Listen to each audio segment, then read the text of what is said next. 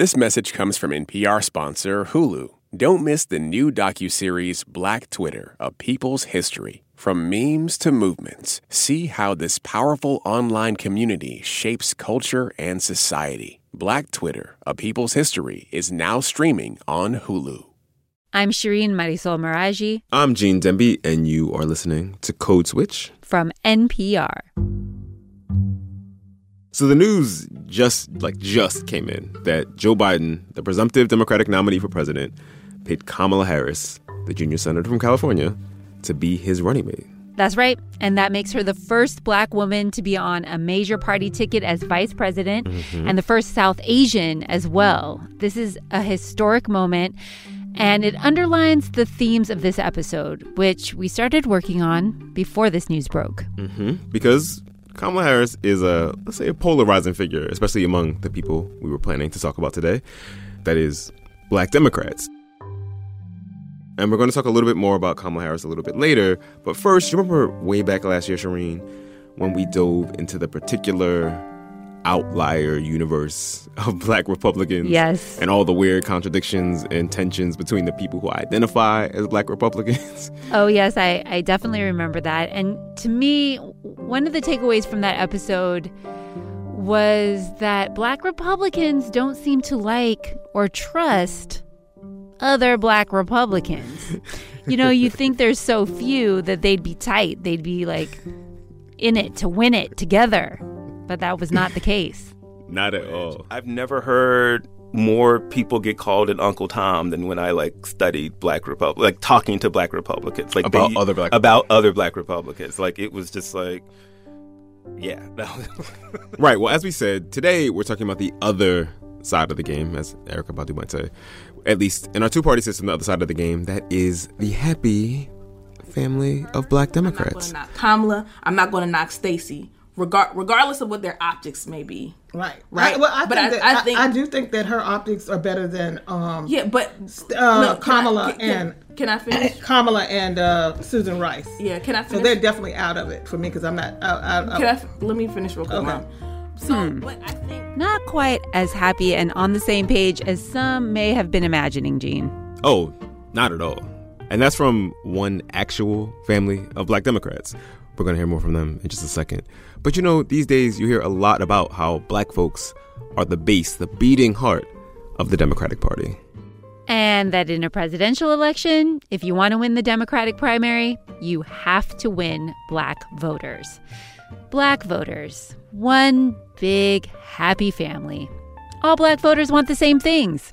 At least that seems to be what Joe Biden thinks. Yes, and by the way, what you all know, but most people don't know, unlike the African-American community, with notable exceptions, the Latino community is an incredibly diverse community with incredibly different attitudes about different things. Mm-hmm. There's also this idea that having a Black woman on the ticket will be a guarantee to turn out those Black voters in November. But the thing is, those many Black Democrats want very different things from their candidates. Right, and here's an example. Let's talk about Kamala for a second. Mm-hmm. You've got the K-Hive, right? Mm-hmm. That's the Kamala lovers. Yep, and stands. Then there's the hashtag Kamala is a cop constituency. All Black Democrats not wanting the same things. And in case you're confused, those people calling Kamala a cop are not saying it as a compliment. Uh, there's, there's, oh, right. I, That's true. This is an idea that is sometimes used in political science called a captured constituency. It's this idea that in this two-party system that we have, certain voting blocks are just stuck with one party who can take them for granted because the voters in that block have nowhere else to go. And Black voters are often presented as the quintessential captured constituency because, as we've talked about before, voting for Republicans is usually a complete non-starter for most Black folks. Mm-hmm. But as we can see, being part of a captured constituency doesn't mean that it looks like a coherent constituency once you start fiddling around under the hood. It also just glosses over all the ways that Black Democrats within the party try to wield their agency to make the party do what they want. So yes, in this episode, we're going to talk about some of the messy conversations among Black Democrats, which have really come to the foreground in this big monumental election cycle that y'all may have heard of. Some of these debates are happening within the same families, mm-hmm. like between that mother and daughter we just heard from. Um, I'm Denise Walker-Hall. You mother, gotta speak up, Mom. Say it again. Say, say it louder. Okay. Uh, I'm. Uh, my name is Denise Walker-Hall. I am retired, and uh, I am the mother of Taryn Hall. Thanks. My name is Taryn. I am a writer and a consultant slash freelancer. And I'm here with my mom to talk politics, I guess. Like a lot of Black families, and especially Black women, Denise and Taryn take voting real, real seriously. Denise said her grandmother grew up in Mississippi, so there were poll taxes and all sorts of other, you know, barriers and hurdles to Black folks who were trying to vote. Mm-hmm. And so Denise's people have become a voting-ass family. She's never not voted in a local election, in a presidential election. And she passed that on to her daughter, Taryn. When Taryn was in college at Hampton and was finally old enough to vote, she made the trip back home to Richmond, Virginia, to cast a ballot for the first time alongside the rest of her family. And grandma, granddad, I think Sam, is, my brother and sister were there. My mom. Was there a dog? I feel like there was probably a dog involved, too.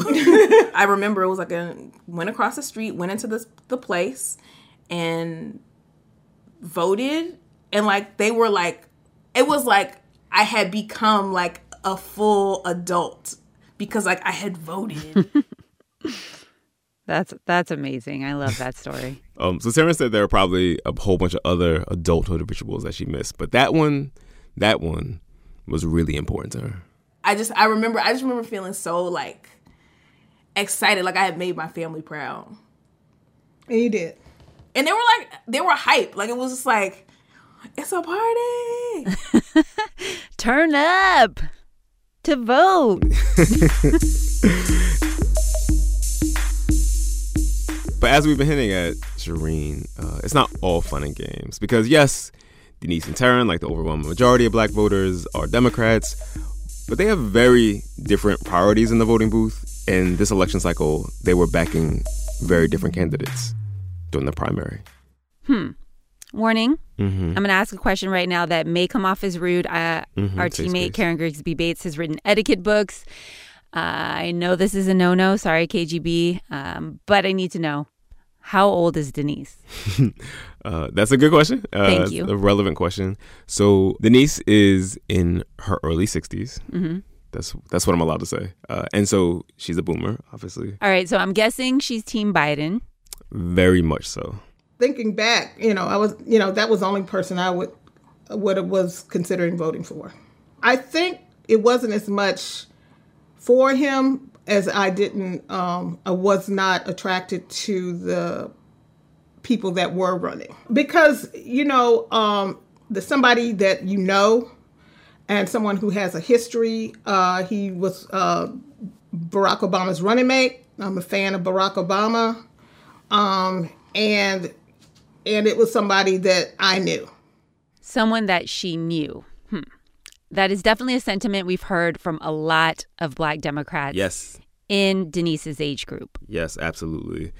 Taryn, meanwhile, like a lot of younger Black Democrats, is to the left of her mother. She was ride or die for Elizabeth Warren. Huh. So much so that during the primaries, she dropped her dog, Jodeci, off with her mom.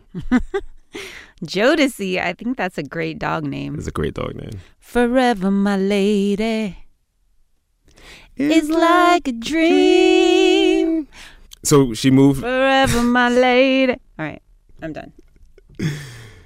So Taryn moved from Richmond, Virginia, where she lives, to Boston to work on Elizabeth Warren's campaign. Ooh, a young Black woman moving to Boston, mm. of all places, mm. of their own volition. Mm. She must have loved Elizabeth Warren. Whew, couldn't be me. But she said she liked it. You know, Boston's a big immigrant community. She said the food was bomb, the music was bomb. Anyway, while Taryn was in Boston working for the Warren campaign, her job was to organize staffers who were going out into the streets and knocking on doors and making the case for Elizabeth Warren. Mm-hmm. And so when she was doing that, she was also trying to make that same soft sell to her mom. Oh, yeah. There were different times where, like, my mom would bring up certain things and I would push back and be like, well, she wants to implement this policy for us and this is how it could impact us like materially in our lives, right? Around healthcare, around um, student loans, around maternal mortality. A lot of it was me saying, hey, mom, like, this is how I think our lives could be better if you voted for this candidate. What, how did you, I want to know how you perceived that, mom. I took it and thought about it. Mm-hmm. And, you know, and I, and she did have some good policies. And I was thinking that maybe, even though Biden, she would be a good, great vice presidential pick because she knows how to govern. Mm-hmm. She has all those great policies and she's used to uh, D C. So mm-hmm. she did have that. But as a presidential con- candidate, no. Whoa. Right. So she has all these things. Mm-hmm. She is used to D C, but no, not a no. presidential candidate. Nope. Hmm. And you can hear this difference, right? So Taryn wanted this bold and specific policy action. And her mom, her mom was using this very different calculus. When we saw it, then he said a presidential election is a popularity contest. So it doesn't matter if your preferred candidate has good policies if they're not popular. Exactly. So Denise basically was gaming out who she thought other voters might find electable. Mm. And again, the same generational debate was playing out all over the place. Right. I remember being at a Bernie Sanders event at Morehouse, and there was a son whose father was kind of unsure. I was wondering when Bernie was going to make an appearance in oh, this yeah. episode. So that's Astead Herndon. He's a national political reporter for the New York Times. But uh, a Morehouse student who had come and was clear and vo- voting for Bernie and was kind of working on their father. So this is just like Taryn and her mom, Denise, but obviously we're talking about Bernie Sanders instead of Elizabeth Warren. Right, right, right. And Astead wrote about all these family tensions that he kept seeing when he was reporting. It was last fall, just before the primaries really got underway. And that story had probably my favorite ever New York Times headline. Quote, young black voters to their Biden supporting parents. Is this your king? Is this your king? Huh?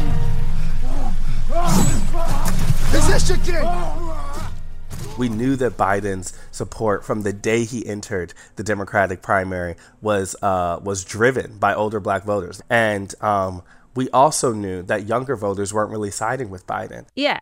Many younger black voters have been ambivalent toward Joe Biden. And I'm just going to say ambivalent because there's there's been a range mm-hmm. of feelings towards Mister Biden, but we'll say ambivalent. Biden famously or infamously joined forces with Southern segregationists like Strom Thurmond in the Senate in the eighties mm-hmm. to oppose voluntary busing programs for desegregation.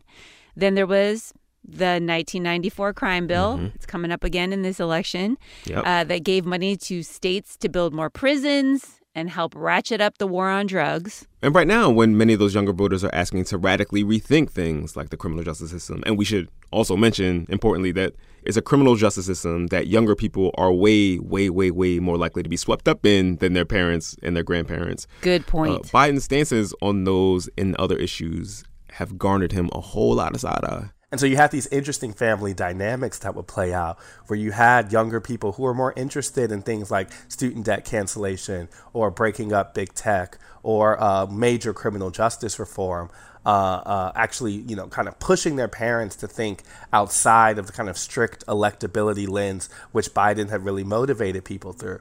And sometimes I think people are surprised because they underrate the degree to which young voters are are, are really motivated by policy. You got to remember that most people are not voting for candidates based on policy positions. They vote on these old tropes, you know, mm-hmm.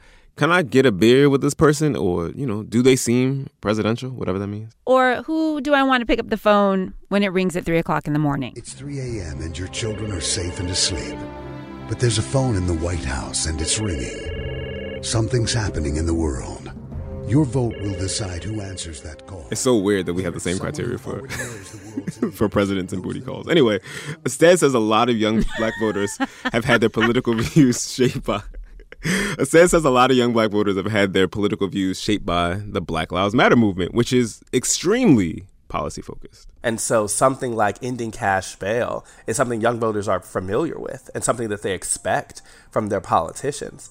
And so that is not something Joe Biden really embraced, particularly initially in the campaign, because he was making a different bet on where the majority of the electorate was, that the biggest fear among folks was about beating Donald Trump and projecting that you could.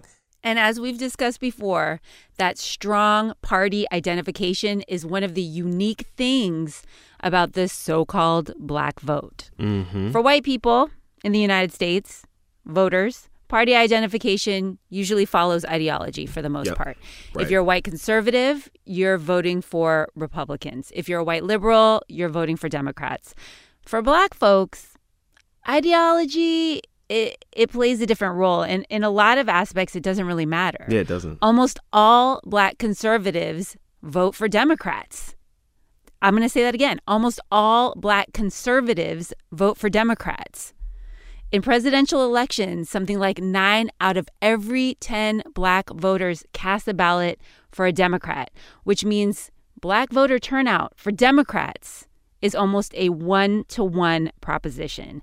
A black vote is basically equal to a vote for a Democrat. Right, and that's just not remotely true for any other constituency that the Democratic Party has been trying to court. And black people also vote at significantly higher rates than Latinx voters and Asian American voters, and in recent elections at close to par with white voters. Which is remarkable, mm-hmm. given how many barriers are thrown in the way to keep black people from voting. And we're just going to shout out historian Carol Anderson right now. Whoop, whoop. Look her up if you don't know who she is. She's been on the podcast before, but all of this is why over the last few years we've heard so many Democrats, so many Democratic strategists beating this drum about black turnout, about the suppression of black voters. There's just such a big return on investment for the Democrats when it comes to black votes that those people are arguing it just makes sense for the party to spend all their energy and time and money making sure black people can and will vote than it does trying to win over people who are wishy-washy, you know, so-called swing voters. You have there's a larger sect of black people um, who are part of the Democratic Party. You have a bigger range. Astead Herndon again. So it, it includes religious black Democrats. And so black Democrats are religious at a way higher rate than white Democrats are. Um, and, and that kind of brings a kind of somewhat conservative through line, particularly on social issues. Uh, uh, you also just have a, a, a regional diversity that plays out. And so when we think about moderates, and this was a big frustration point in the primary for those covering it, sometimes we would always think about uh, who was doing well among kind of uh, ideological, I don't want to be taxed uh, for the Green New Deal moderates in, uh, in New Hampshire or in Iowa. But the biggest sect of moderates in the Democratic Party are black and somewhat Latino voters who don't necessarily think in the terms of the right-left spectrum, but sometimes are called more cautious progressives. So they uh, would not necessarily disagree with the further left position, but they prioritize things like trust and familiarity above uh, kind of the strict litmus policy test we often talk about. Which is what we heard from Denise. Mm-hmm. I know Joe Biden. And Biden was betting big on older black voters like Denise. It looked like a big gamble at first, right? Because Biden came in fourth in the Iowa caucuses. Yep. Then he came in fifth in the New Hampshire primary. His campaign was in bad shape, yes. maybe on its last legs, if we can remember that far back.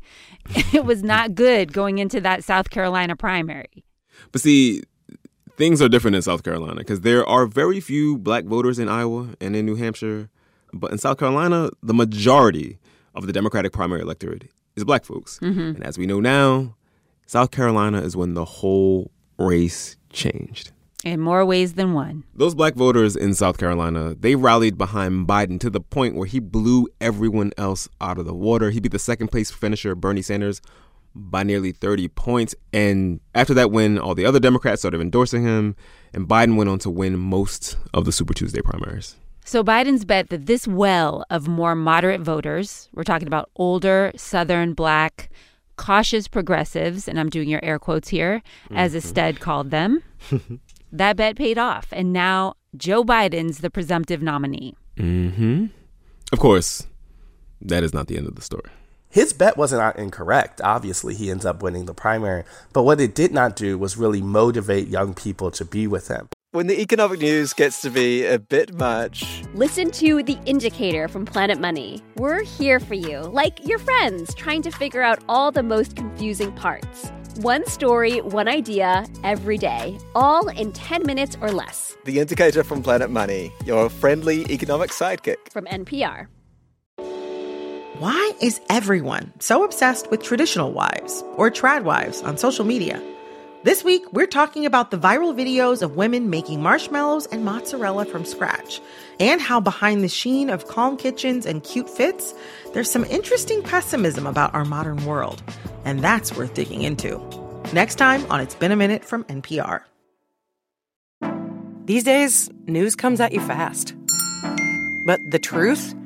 Getting there takes time. There's something that hasn't been disclosed yet. Embedded is a podcast that takes the time to look beyond the headlines. How how did this happen? How did we get here? With original documentary storytelling. Listen to N P R's Embedded wherever you get your podcasts. Blankets and extra pillowcases. Everything you need to live your most comfortable life. Get ten percent off your first order and free shipping with promo code N P R only at brooklinen dot com. This message comes from N P R sponsor Discover. Sometimes food is more than just food. It's an integral part of the community. So this year, Discover is giving five million dollars to support Black-owned restaurants, to places like Post Office Pies in Birmingham, Alabama, Back in the Day Bakery in Savannah, Georgia, and hundreds more Black-owned restaurants in your local community all across the country. Learn how you can show your support at discover dot com. We're only months away from Election Day, and every week or even every few hours, there's a new twist that could affect who will win the White House. To keep up with the latest, tune in to the N P R Politics Podcast every day to find out what happened and what it means for the election. Shireen. Gene. Code Switch.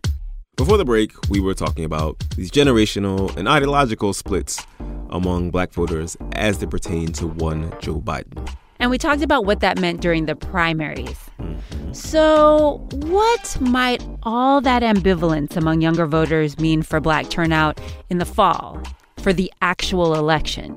As it happened, Shireen, I talked to one of the people tasked with tackling that very problem. My name is Simone D. Sanders. I serve as one of the senior advisors for the Biden for President campaign. And what do I do? I like to say that a senior advisor means we do anything and everything. So I serve as a senior advisor um, for like outreach and political. And pre-COVID, I used to travel with the vice president. Side note, Simone Sanders was the spokesperson for Bernie Sanders, no relation. Back during the twenty sixteen presidential campaign, and she's only thirty, so she was one of the younger Black voters making a very different, more progressive argument just a few years ago.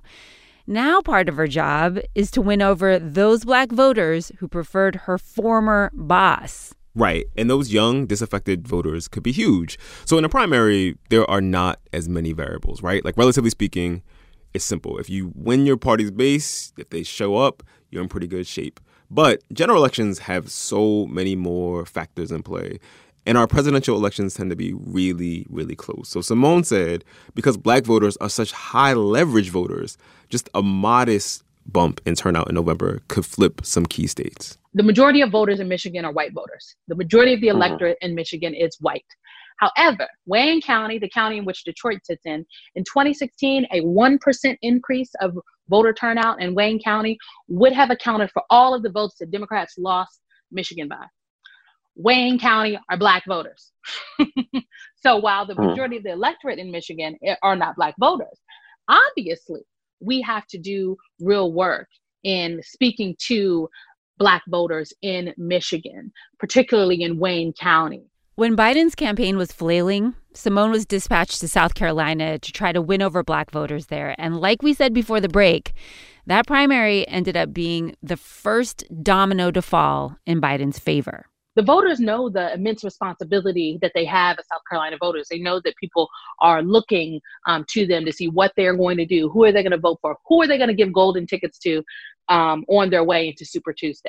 And I will tell you that there were voters in South Carolina, some that had not made up their mind. And there was one Black voter in particular who everyone in South Carolina seemed to be waiting on. Some people were saying, mm, I think I know who I'm going to vote for, but I also want to know who Jim Clyburn is going to vote for.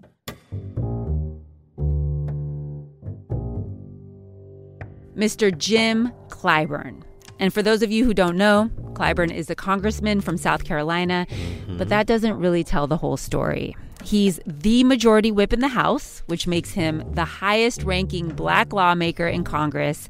And before that, he was a respected civil rights organizer.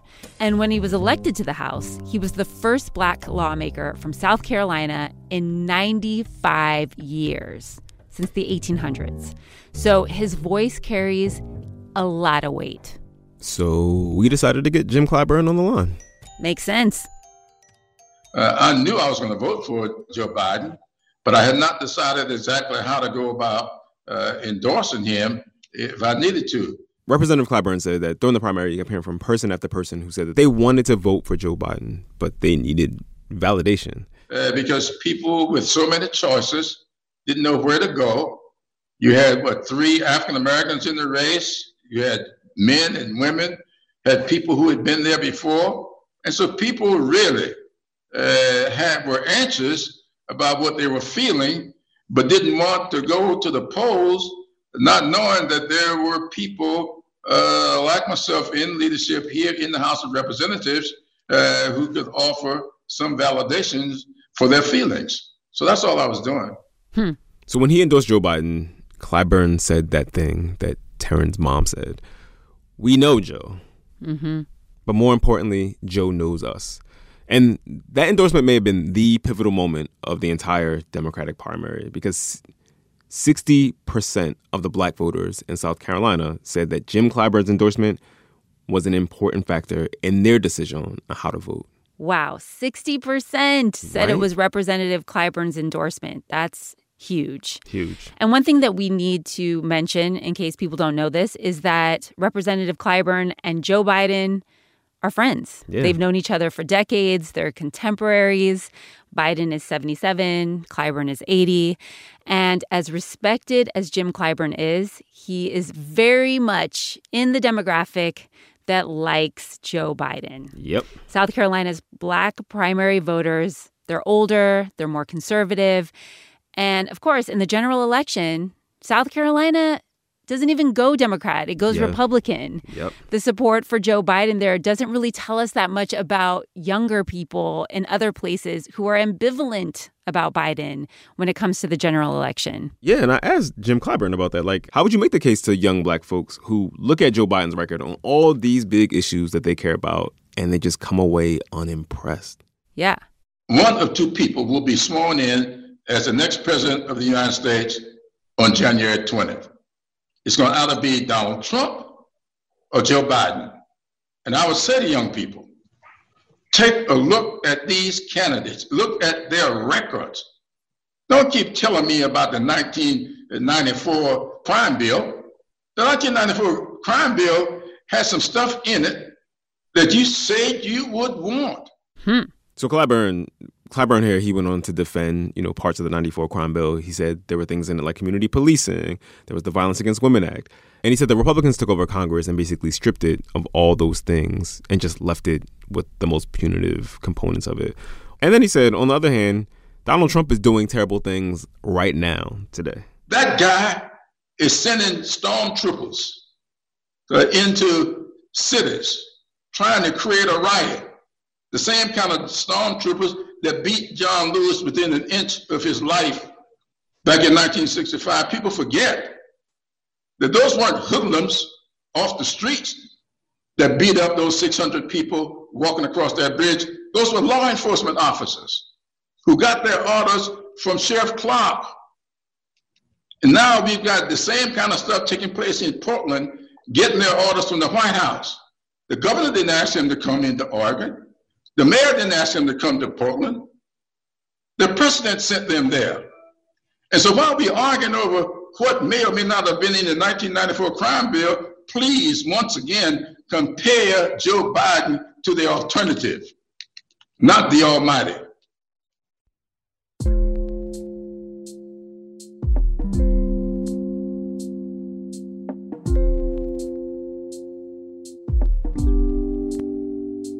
In that episode we did on Black Republicans last fall, I spoke to a political scientist, Cheryl Laird. And if you haven't heard that episode, you need to go back and listen because it was great. Thank you. Uh, and in that episode, Cheryl said that because of this specific and unique proximity that Black people have to each other, hashtag housing segregation and everything, and everything, Black people are uniquely good at enforcing the norm that Black people vote for Democrats. And Cheryl has a new book out called Steadfast Democrats, which is about all those social forces that shape Black voting behavior. And she said that everyone's voting is primarily social, but Black people, it's a different beast. So Cheryl told me that it's Black women in particular who are custodians of this norm that Black folks should vote for Democrats. Black women are more likely to vote than Black men, and in some cases, to be able to vote than Black men. And even though the overwhelming majority of Black men are still Democrats, they're a little bit more likely to vote for Republicans. Yep. And President Trump also has a higher approval rating among Black men than he has among Black women. I'm staring at the television audience at home silently. Anyway. I mean, they, they are, Black women are the party. Like, they are they are the Democratic Party. Where the, where Black women go, so goes the party. Um, they are the most loyal to the party. Um, even when they themselves may not see representation that reflects themselves, they are loyal to the party. So uh, they are there with Barack Obama, although he's he's Black, he's a Black man. They are there with Hillary Clinton more than any other racial group of women, even though she's white. Uh, and, and Black women have long been, historically, just consistent um, participants in the norm and enforcers of, of, of the partisan norm. So Cheryl said that, yes, Biden is going to have kind of a challenge with turning out young people in November. But she also said, when we think about these social forces, in the context of Black voting, Black women are force multipliers. So Black women don't just vote by themselves, right? They vote more with, like, the collective in mind and with the collective, right? So it's not just about mobilizing that one Black woman to vote. That one Black woman can mobilize, like, ten other people. This is something the media has hit on kind of awkwardly a bunch over the last few years. I've said this a bunch. I've said this on air. A bedrock truth is that anything good that happens in American politics, the cornerstone for that good thing happening, the electoral cornerstone, are Black women. I mean, this is black what women black are- women do uh, in, in elections. They really turn out in huge numbers. They are the Democratic Party's most loyal and consistent voters. I mean, honestly, and, Black women are the people who we count on to pull us over the finish line every election. And I have no doubt that they will turn out in massive numbers this year because they were the part of the Democratic constituency that didn't need Trump getting elected. And so, yeah, this narrative is a little bit simplistic and it kind of sits uncomfortably close to some weird, janky tropes about Black women as caretakers. But Black women are the social connectors in their communities. They're the church mothers. They volunteer at the polling centers. They lead registration drives. They volunteer for campaigns like Taryn. And Cheryl said, also, we're in a pandemic. A whole lot of younger Black voters who might not turn out in a different year, they are back home with their mothers or in closer contact with their aunties and all those other civically engaged older Black women. Who are definitely going to the polls or voting from home or whatever we're going to do on November third. Exactly. So Cheryl was like, you really think they're going to let people stay home? Really? Really? No. And now we have the Kamala running mate news. Right, right. Will that be even more of a driving force to bring people out? Well, I actually asked Cheryl about this, and that was before we knew it was going to be Kamala Harris specifically, but there were a few Black women, obviously, like in the mix for the running mate spot. She said that, historically speaking, whoever the nominee picks as a running mate, it doesn't really matter that much when it comes to turnout in the general election.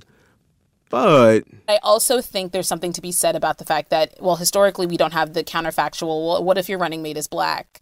Like, like what if, what if what if the person as the V P is Black? Like, we don't actually have a test to understand what that would look like. So we can look at the data we have, but the data we have is missing A, a data point. A, a huge one. A huge, huge data point, right? What if the running mate is Black? And specifically, what if that running mate is a Black woman?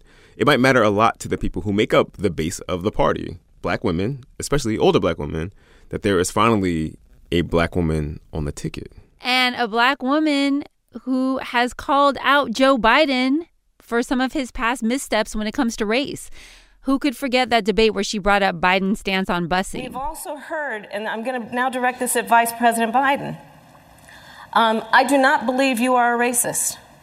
And I agree with you when you commit yourself to the importance of finding common ground. But I also believe, and it's personal, and I was actually very, it was hurtful to hear you talk about the reputations of two United States senators who built their reputations and career on the segregation of race in this country.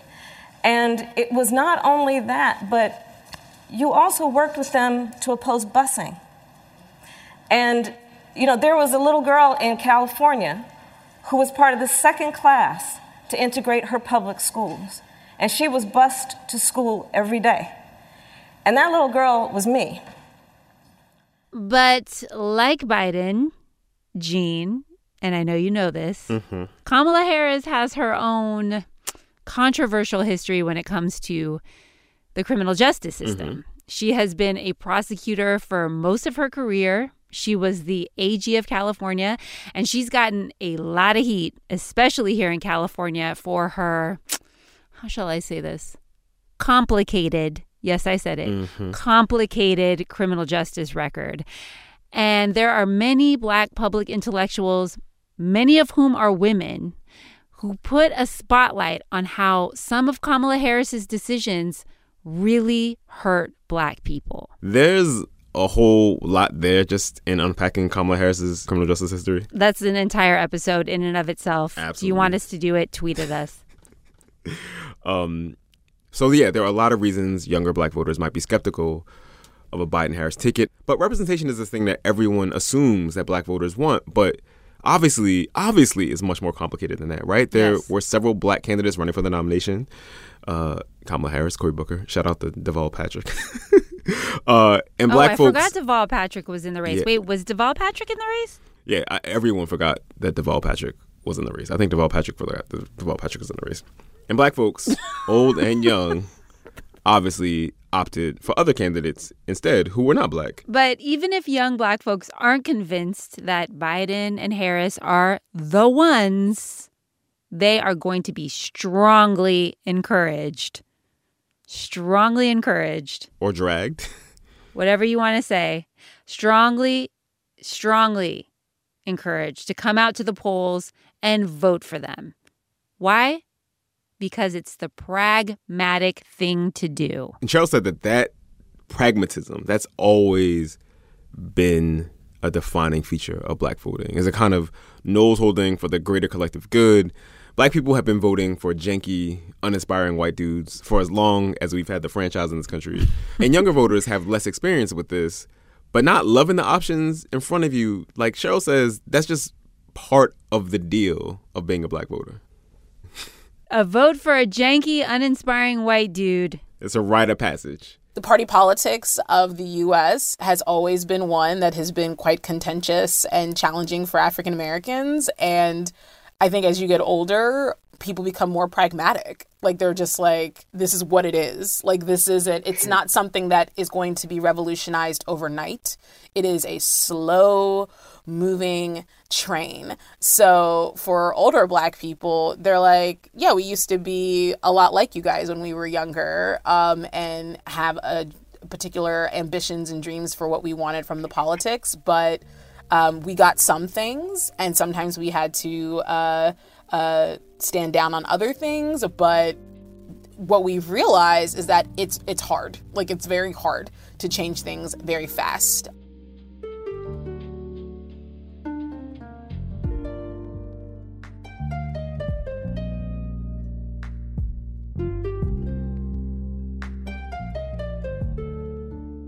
Before the primary vote, Taryn had been working her mom. You know, she's trying to switch her over from Biden to Elizabeth Warren. Right. But she says she ain't even tried when it came to her grandmother. I came home to Virginia to vote for Super Tuesday. And I was like, Granny, like, I was like, I just knew. She just looked at me like the way that old Black women look at you. It was like, move, step to the side. And Taryn was nudging her mom, but that really wasn't going nowhere either. I didn't I didn't realize how deep her love for Joe Biden was. Uh, no, it's not out of love. Okay. I didn't realize how deep her commitment to the Joe Biden as a candidate was until much later. And I was like, I thought... But I will say this. When I did go in the voting booth, I did look at Elizabeth Warren for a long time. Really? Yeah, I did. Thanks to you. Aww. But I was thinking, Joe Biden. Yeah. I did stop and think about it. It's not that I just ran in there and just cast my vote. You know, I just ran and but, I didn't do that. I did think about it. Okay. I appreciate it. But, but I remembered my vote counts. Oh. And so... I voted for Biden. Taryn was zero for two on her mother and grandmother. So she doesn't have that much pull in her family, it seems like. Yeah, she she got it. Like, when describing her grandmother, she, again, used that word we keep hearing. She talked about pragmatism. Again, she's from Mississippi, grew up in the Jim Crow South on a farm. Mm-hmm. Like, she has a very pragmatic um, approach to politics. You know, there there's a pragmatism... I think that comes with like just trying to survive and like figure out how you make it out of a thing alive. Um, mm-hmm. That comes with with her framework for voting. I think for me, I had the opportunity to dream big and fight hard, as some of my old colleagues used to say, um, about what w- imagining what a life beyond like the this landscape is. Hmm. Yeah, I mean, it seemed like Taryn had kind of conceded to it in her own way, right? I mean, she wasn't thrilled about the prospect of voting for Joe Biden in November, you know? I would rather, okay, like, work with what we got and, like, figure out some other things in the process. Um, but, yeah, I mean... It's Survivor. It's we're, on, we're It's Survivor out here. So you have to be running. It's, it's food, water... Shelter. Toilet paper. Toilet paper. Bleach. Wipes. Lysol wipes. Yeah. It's survival of the fittest. And one of the things that I learned, I feel like that has been helpful is just to like do the work in front of you. And like the work in front of us is to reduce harm, in my opinion. So again, there are going to be so many factors that will come into play in this year's election, which will probably be really close. So how many people, you know, feel about the president or the economy, how enthusiastic mm-hmm. people are about his challenger, one Joe Biden. Even, you know, like mm-hmm. things as like circumstantial as what the weather was like in some big cities and key states on that Tuesday in November. And we can't forget about voter suppression. And all this is happening right now while we've got this global pandemic going on. So this is this is all making voting very difficult. Right. And like we said, the margins are going to be really thin. Like if everyone else holds the form as twenty sixteen, if black turnout is just a little higher this year than it was in twenty sixteen, the Democrats and Joe Biden necessarily will probably win the White House. For the people who are less than enthused, ultimately, that turnout might have as much or more to do with the pitches made to them by the old heads, and especially older black women, than anything that comes from the man who is running to be the next president.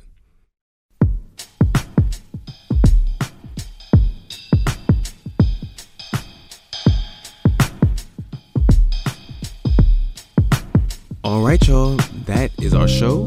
Please follow us on Twitter. We're at N P R Code Switch. You can follow Shireen at Radio Mirage. That's all one word, Radio Mirage. And me at G D two one five. That's G E E D E E two one five. We want to hear from you. Our email is codeswitch at N P R dot org. And subscribe to the podcast on N P R One or wherever you get your podcasts. This episode was produced by Leah Donnella and Jess Kung with help from Alyssa Jung Perry. It was edited by Leah. And a big shout out to Julian Wambo, a political scientist at George Washington University, whose brain I picked at length for this episode. Appreciate you. Shout out to the rest of the Code Switch Massive, Kumari Devarajan, Karen Grigsby Bates, L A. Johnson, Natalie Escobar, and Steve Drummond. I'm Gene Demby. I'm Shireen Marisol Meraji. Be easy, y'all. Peace.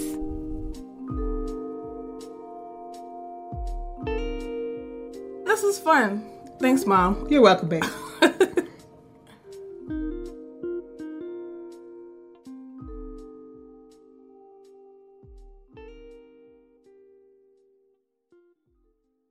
Back in the day, as Netflix began to gain popularity, its rival Blockbuster was looking for an edge. At one point, the investors were asking Blockbuster yeah. to sell jeans in the store. Yeah, you just imagine these like older investors being like, you know what the kids want? They want jeans. You get a Tom Cruise movie and some stonewashed jeans. The downfall of Blockbuster and the rise of Netflix. Listen to It's Been a Minute from N P R. Jasmine Morris here from the StoryCorps podcast. Our latest season is called My Way. Stories of people who found a rhythm all their own and marched to it throughout their lives. Consequences and other people's opinions be damned. You won't believe the courage and audacity in these stories. Hear them on the StoryCorps podcast from N P R.